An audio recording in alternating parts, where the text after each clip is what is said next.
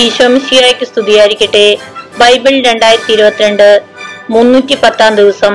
ഇന്ന് നവംബർ 6.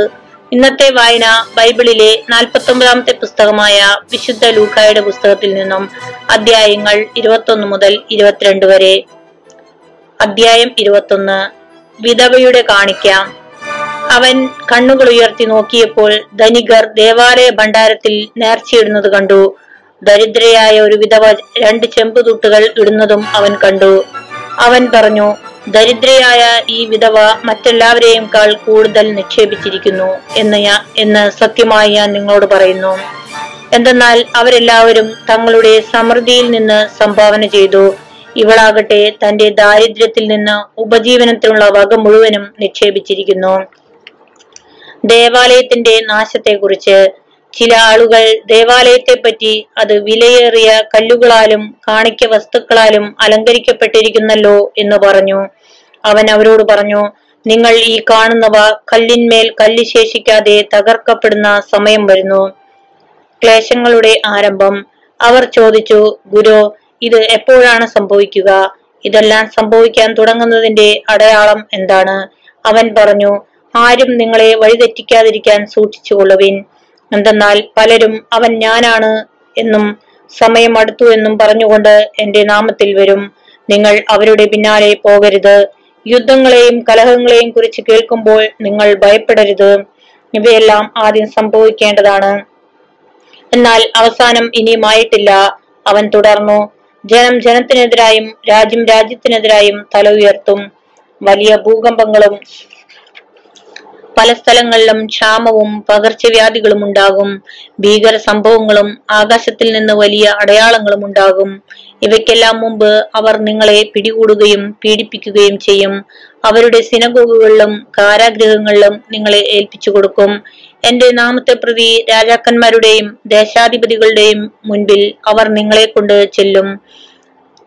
നിങ്ങൾ ഇത് സാക്ഷ്യം നൽകുന്നതിനുള്ള അവസരമായിരിക്കും. എന്ത് ഉത്തരം പറയണമെന്ന് നേരത്തെ ആലോചിക്കേണ്ടതില്ലെന്ന് മനസ്സിലാക്കിക്കൊള്ളുവിൻ. എന്തെന്നാൽ നിങ്ങളുടെ എതിരാളികളെല്ലാവർക്കും ചെറുത്തു നിൽക്കാനോ എതിർക്കാനോ കഴിയാത്ത വാക്ചാതുരിയും ജ്ഞാനവും നിങ്ങൾക്ക് ഞാൻ നൽകും. മാതാപിതാക്കന്മാർ, സഹോദരർ, ബന്ധുമിത്രങ്ങൾ, സ്നേഹിതർ എന്നിവർ പോലും നിങ്ങളെ ഒറ്റിക്കൊടുക്കും. അവർ നിങ്ങളിൽ ചിലരെ കൊല്ലുകയും ചെയ്യും. എന്റെ നാമനിമിത്തം നിങ്ങളെ എല്ലാവരും ദേഷിക്കും. എങ്കിലും നിങ്ങളുടെ ഒരു തലമുടിയിഴ പോലും നശിച്ചു പോവുകയില്ല. പീഡനത്തിലും ഉറച്ചു നിൽക്കുന്നതിലൂടെ നിങ്ങളുടെ ജീവനെ നിങ്ങൾ നേടും. ജെറുസലേമിന്റെ പതനം. ജെറുസലേമിന് ചുറ്റും സൈന്യം താവളമടിച്ചിരിക്കുന്നത് കാണുമ്പോൾ അതിന്റെ നാശം അടുത്തിരിക്കുന്നു എന്ന് അറിഞ്ഞുകൊള്ളുവിൻ. അപ്പോൾ യൂദയായിലുള്ളവർ പർവ്വതങ്ങളിലേക്ക് പലായനം ചെയ്യട്ടെ. പട്ടണത്തിലുള്ളവർ അവിടം വിട്ടു പോകട്ടെ. ഗ്രാമത്തിലുള്ളവർ പട്ടണത്തിൽ പ്രവേശിക്കാതിരിക്കട്ടെ. കാരണം എഴുതപ്പെട്ടവയെല്ലാം പൂർത്തിയാകേണ്ട പ്രതികാരത്തിന്റെ ദിവസങ്ങളാണവ. ആ ദിവസങ്ങളിൽ ഗർഭിണികൾക്കും മുലയൂട്ടുന്നവർക്കും ദുരിതം. അന്ന് ഭൂമുഖത്ത് വലിയ ഞെരുക്കവും ഈ ജനത്തിന്റെ മേൽ വലിയ ക്രോധവും നിപതിക്കും. അവർ വാളിന്റെ വായ്ത്തലയേറ്റ് വീഴുകയും എല്ലാ ജനതകളിലേക്കും തടവുകാരായി കൊണ്ടുപോകപ്പെടുകയും ചെയ്യും. വിജാതീയരുടെ നാളുകൾ പൂർത്തിയാകുന്നതുവരെ അവർ ജെറുസലേമിനെ ചവിട്ടി മെതിക്കും. മനുഷ്യപുത്രന്റെ ആഗമനം. സൂര്യനിലും ചന്ദ്രനിലും നക്ഷത്രങ്ങളിലും അടയാളങ്ങൾ പ്രത്യക്ഷപ്പെടും. കടലിന്റെയും തിരമാലകളുടെയും ഇരമ്പൽ ജനപദങ്ങളിൽ സംഭ്രമം ഉളവാക്കും. സംഭവിക്കാൻ പോകുന്നവയെ ഓർത്തുള്ള ഭയവും ആകുലതയും കൊണ്ട് ഭൂവാസികൾ അസ്ത്രപ്രജ്ഞരാകും. ആകാശശക്തികൾ ഇളകും. അപ്പോൾ മനുഷ്യപുത്രൻ ശക്തിയോടും വലിയ മഹത്വത്തോടും കൂടെ മേഘങ്ങളിൽ വരുന്നത് അവർ കാണും. ഇവ സംഭവിക്കാൻ തുടങ്ങുമ്പോൾ നിങ്ങൾ ശിരസുയർത്തി നിൽക്കുവിൻ. എന്തെന്നാൽ നിങ്ങളുടെ വിമോചനം സമീപിച്ചിരിക്കുന്നു. ഒരു ഉപമയും അവൻ അവരോട് പറഞ്ഞു. അത്തിമരത്തെയും മറ്റു മരങ്ങളെയും നോക്കുവിൻ. അവ തളിർക്കുമ്പോൾ വേനൽക്കാലം അടുത്തിരിക്കുന്നു എന്ന് നിങ്ങൾ അറിയുന്നു. അതുപോലെ ഇക്കാര്യങ്ങൾ സംഭവിക്കുന്നത് കാണുമ്പോൾ ദൈവരാജ്യം സമീപിച്ചിരിക്കുന്നു എന്ന് മനസ്സിലാക്കിക്കൊള്ളുവിൻ. സത്യമായി ഞാൻ നിങ്ങളോട് പറയുന്നു, എല്ലാം സംഭവിക്കുന്നതുവരെ ഈ തലമുറ കടന്നു പോവുകയില്ല. ആകാശവും ഭൂമിയും കടന്നു പോകും, എന്നാൽ എന്റെ വാക്കുകൾ കടന്നു പോവുകയില്ല. ജാഗരൂകരായിരിക്കുവിൻ.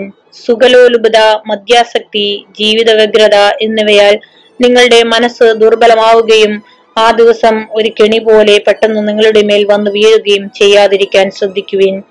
എന്തെന്നാൽ ഭൂമുഖത്ത് ജീവിക്കുന്ന എല്ലാവരുടെയും മേൽ അത് നിപതിക്കും. സംഭവിക്കാനിരിക്കുന്ന ഇവയിൽ നിന്നെല്ലാം രക്ഷപ്പെട്ട് മനുഷ്യപുത്രന്റെ മുമ്പിൽ പ്രത്യക്ഷപ്പെടാൻ വേണ്ട കരുത്ത് ലഭിക്കാൻ സദാ പ്രാർത്ഥിച്ചുകൊണ്ട് ജാഗരൂകരായിരിക്കുവിൻ. എല്ലാ ദിവസവും അവൻ ദേവാലയത്തിൽ പഠിപ്പിച്ചുകൊണ്ടിരുന്നു. രാത്രിയിൽ അവൻ പട്ടണത്തിന് പുറത്തുപോയി ഒലീവ് മലയിൽ വിശ്രമിച്ചു. അവന്റെ വാക്ക് കേൾക്കാൻ വേണ്ടി ജനം മുഴുവൻ അതിരാവിലെ ദേവാലയത്തിൽ അവന്റെ അടുത്ത് വന്നിരുന്നു. 22-ാം അധ്യായം. യേശുവിനെ വധിക്കാൻ ഗൂഢാലോചന. പെസഹ എന്ന് വിളിക്കപ്പെടുന്ന പുളിപ്പില്ലാത്ത അപ്പത്തിന്റെ തിരുനാൾ അടുത്തു. പുരോഹിതന്മാരും നിയമജ്ഞരും അവനെ എങ്ങനെ വധിക്കാമെന്ന് അന്വേഷിച്ചു കൊണ്ടിരുന്നു. പക്ഷേ അവർ ജനങ്ങളെ ഭയപ്പെട്ടു. 12 പേരിൽ ഒരുവനും സ്കറിയോത്ത എന്ന് വിളിക്കപ്പെടുന്നവനുമായ യൂദാസിൽ സാത്താൻ പ്രവേശിച്ചു. അവൻ പുരോഹിത പ്രമുഖന്മാരെയും സേനാധിപന്മാരെയും സമീപിച്ച് എങ്ങനെയാണ് യേശുവിനെ അവർ കൊട്ടിക്കൊടുക്കേണ്ടത് എന്ന് ആലോചിച്ചു.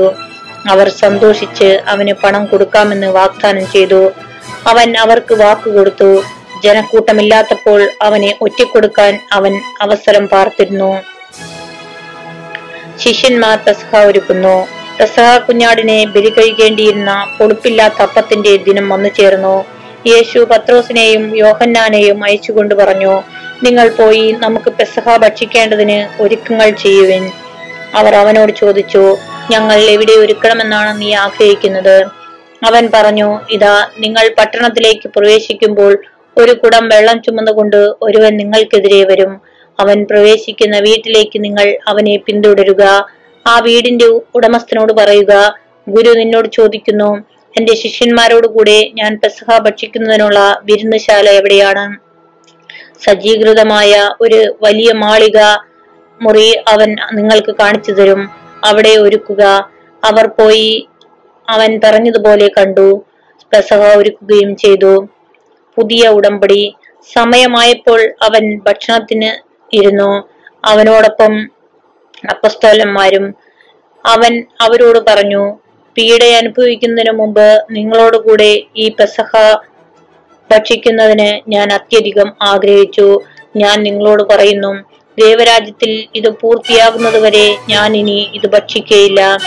അവൻ പാനപാത്രം എടുത്ത് കൃതജ്ഞതാ സ്തോത്രം ചെയ്തതിനു ശേഷം പറഞ്ഞു, ഇത് വാങ്ങി നിങ്ങൾ പങ്കുവെക്കുവിൻ.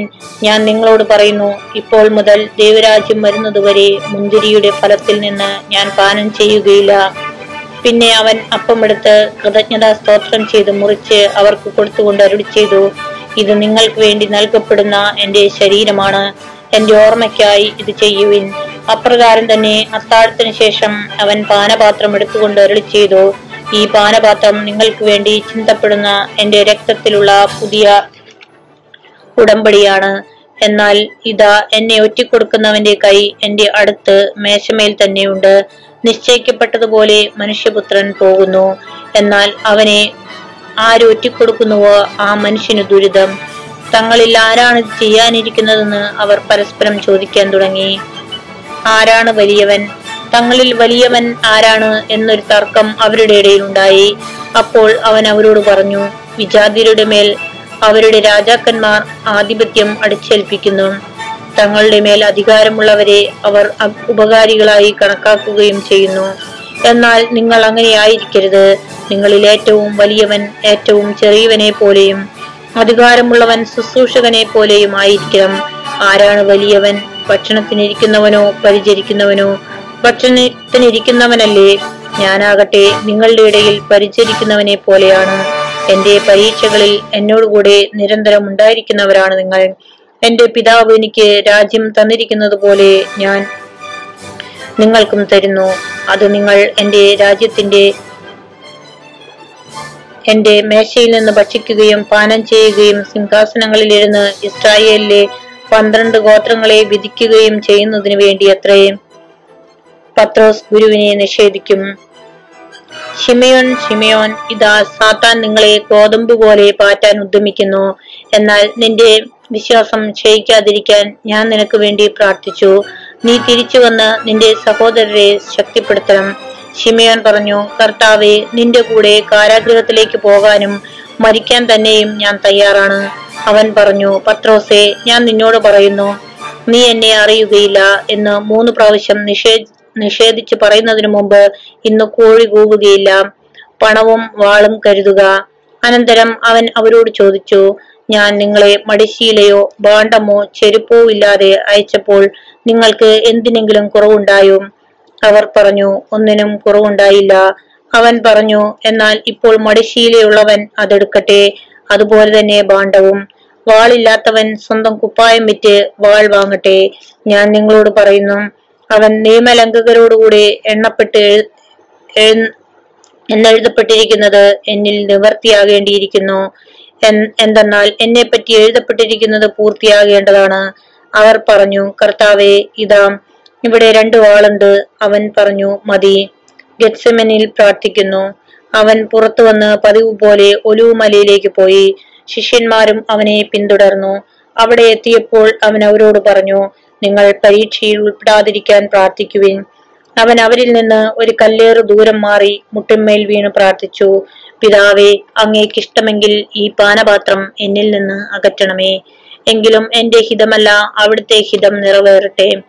അപ്പോൾ അവനെ ശക്തിപ്പെടുത്താൻ സ്വർഗത്തിൽ നിന്ന് ഒരു ദൂതൻ പ്രത്യക്ഷപ്പെട്ടു. അവൻ തീവ്രവേദനയിൽ മുഴുകി കൂടുതൽ തീക്ഷ്ണമായി പ്രാർത്ഥിച്ചു. അവന്റെ വിയർപ്പ് രക്തത്തുള്ളികൾ പോലെ നിലത്തു വീണു. അവൻ പ്രാർത്ഥന കഴിഞ്ഞ് എഴുന്നേറ്റ് ശിഷ്യന്മാരുടെ അടുത്ത് വന്നപ്പോൾ അവൻ വ്യസനം നിമിത്തം തളർന്നുറങ്ങുന്നത് കണ്ടു. അവൻ അവരോട് ചോദിച്ചപ്പോൾ നിങ്ങൾ ഉറങ്ങുന്നതെന്ത്? പരീക്ഷയിൽ അകപ്പെടാതിരിക്കാൻ ഉണർന്നിരുന്ന് പ്രാർത്ഥിക്കുവിൻ. യൂദാസ് യേശുവിനെ ഒറ്റിക്കൊടുക്കുന്നു. അവൻ ഇത് പറഞ്ഞുകൊണ്ടിരിക്കുമ്പോൾ ഒരു ജനക്കൂട്ടം അവിടെ വന്നു. 12 പേരിൽ ഒരുവനായി യൂദാസാണ് അവരുടെ മുമ്പിൽ നടന്നിരുന്നത്. യേശുവിനെ ചുംബിക്കാൻ അവൻ മുമ്പോട്ട് വന്നു. യേശു അവനോട് ചോദിച്ചു, യൂദാസെ, ചുംബനം കൊണ്ടോ നീ മനുഷ്യപുത്രനെ ഒറ്റിക്കൊടുക്കുന്നത്? എന്താണ് സംഭവിക്കാൻ പോകുന്നത് എന്ന് കണ്ടപ്പോൾ യേശുവിനോട് കൂടെ ഉണ്ടായിരുന്നവർ, കർത്താവെ, ഞങ്ങൾ വാളെടുത്ത് വെട്ടട്ടെയോ എന്ന് ചോദിച്ചു. അവരിലൊരുവൻ പ്രധാന പുരോഹിതന്റെ സേവകനെ വെട്ടി അവന്റെ വലത്ത് ചെവി ഛേദിച്ചു. അത് കണ്ട് യേശു പറഞ്ഞു, നിർത്തു. അനന്തരം യേശു അവന്റെ ചെവി തൊട്ട് അവനെ സുഖപ്പെടുത്തി. അപ്പോൾ യേശു തനിക്കെതിരായി വന്ന പുരോഹിത പ്രമുഖന്മാരോടും ദേവാലയ സേനാധിപന്മാരോടും ജനപ്രമാണികളോടും പറഞ്ഞു, കവർച്ചക്കാരനെതിരെ എന്ന പോലെ വാളും വടിയുമായി നിങ്ങൾ വന്നിരിക്കുന്നുവോ? ഞാൻ നിങ്ങളോട് കൂടെ എല്ലാ ദിവസവും ദേവാലയത്തിലായിരുന്നപ്പോൾ നിങ്ങൾ എന്നെ പിടിച്ചില്ല. എന്നാൽ ഇത് നിങ്ങളുടെ സമയമാണ്, അന്ധകാരത്തിന്റെ ആധിപത്യവും. പത്രോസ് തള്ളിപ്പറയുന്നു. അവർ അവനെ പിടിച്ച് പ്രധാനാചാര്യന്റെ വീട്ടിലേക്ക് കൊണ്ടുപോയി. പത്രോസ് അകലെയായി അവനെ അനുഗമിച്ചിരുന്നു. അവർ നടുമുറ്റത്ത് തീ കൂട്ടി അതിനു ചുറ്റും ഇരുന്നപ്പോൾ പത്രോസും അവരോടുകൂടെയിരുന്നു.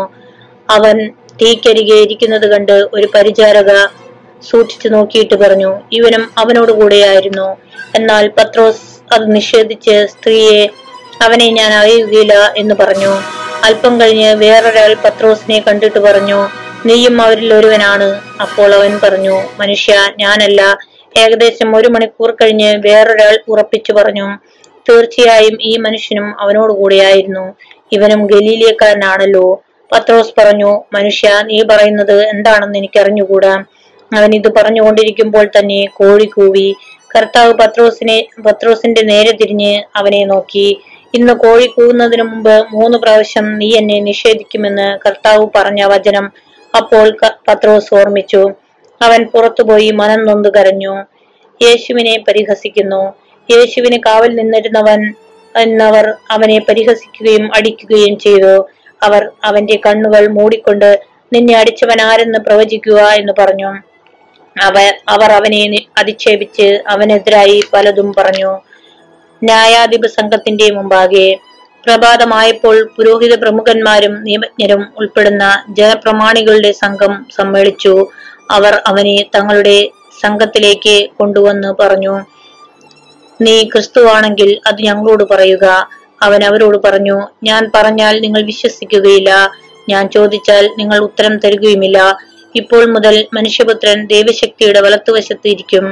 അവരെല്ലാവരും കൂടെ ചോദിച്ചു, അങ്ങനെയെങ്കിൽ നീ ദൈവപുത്രനാണോ? അവൻ പറഞ്ഞു, നിങ്ങൾ തന്നെ പറയുന്നല്ലോ ഞാനാണെന്ന്. അവർ പറഞ്ഞു, ഇനി നമുക്ക് വേറെ സാക്ഷ്യം എന്തിന്?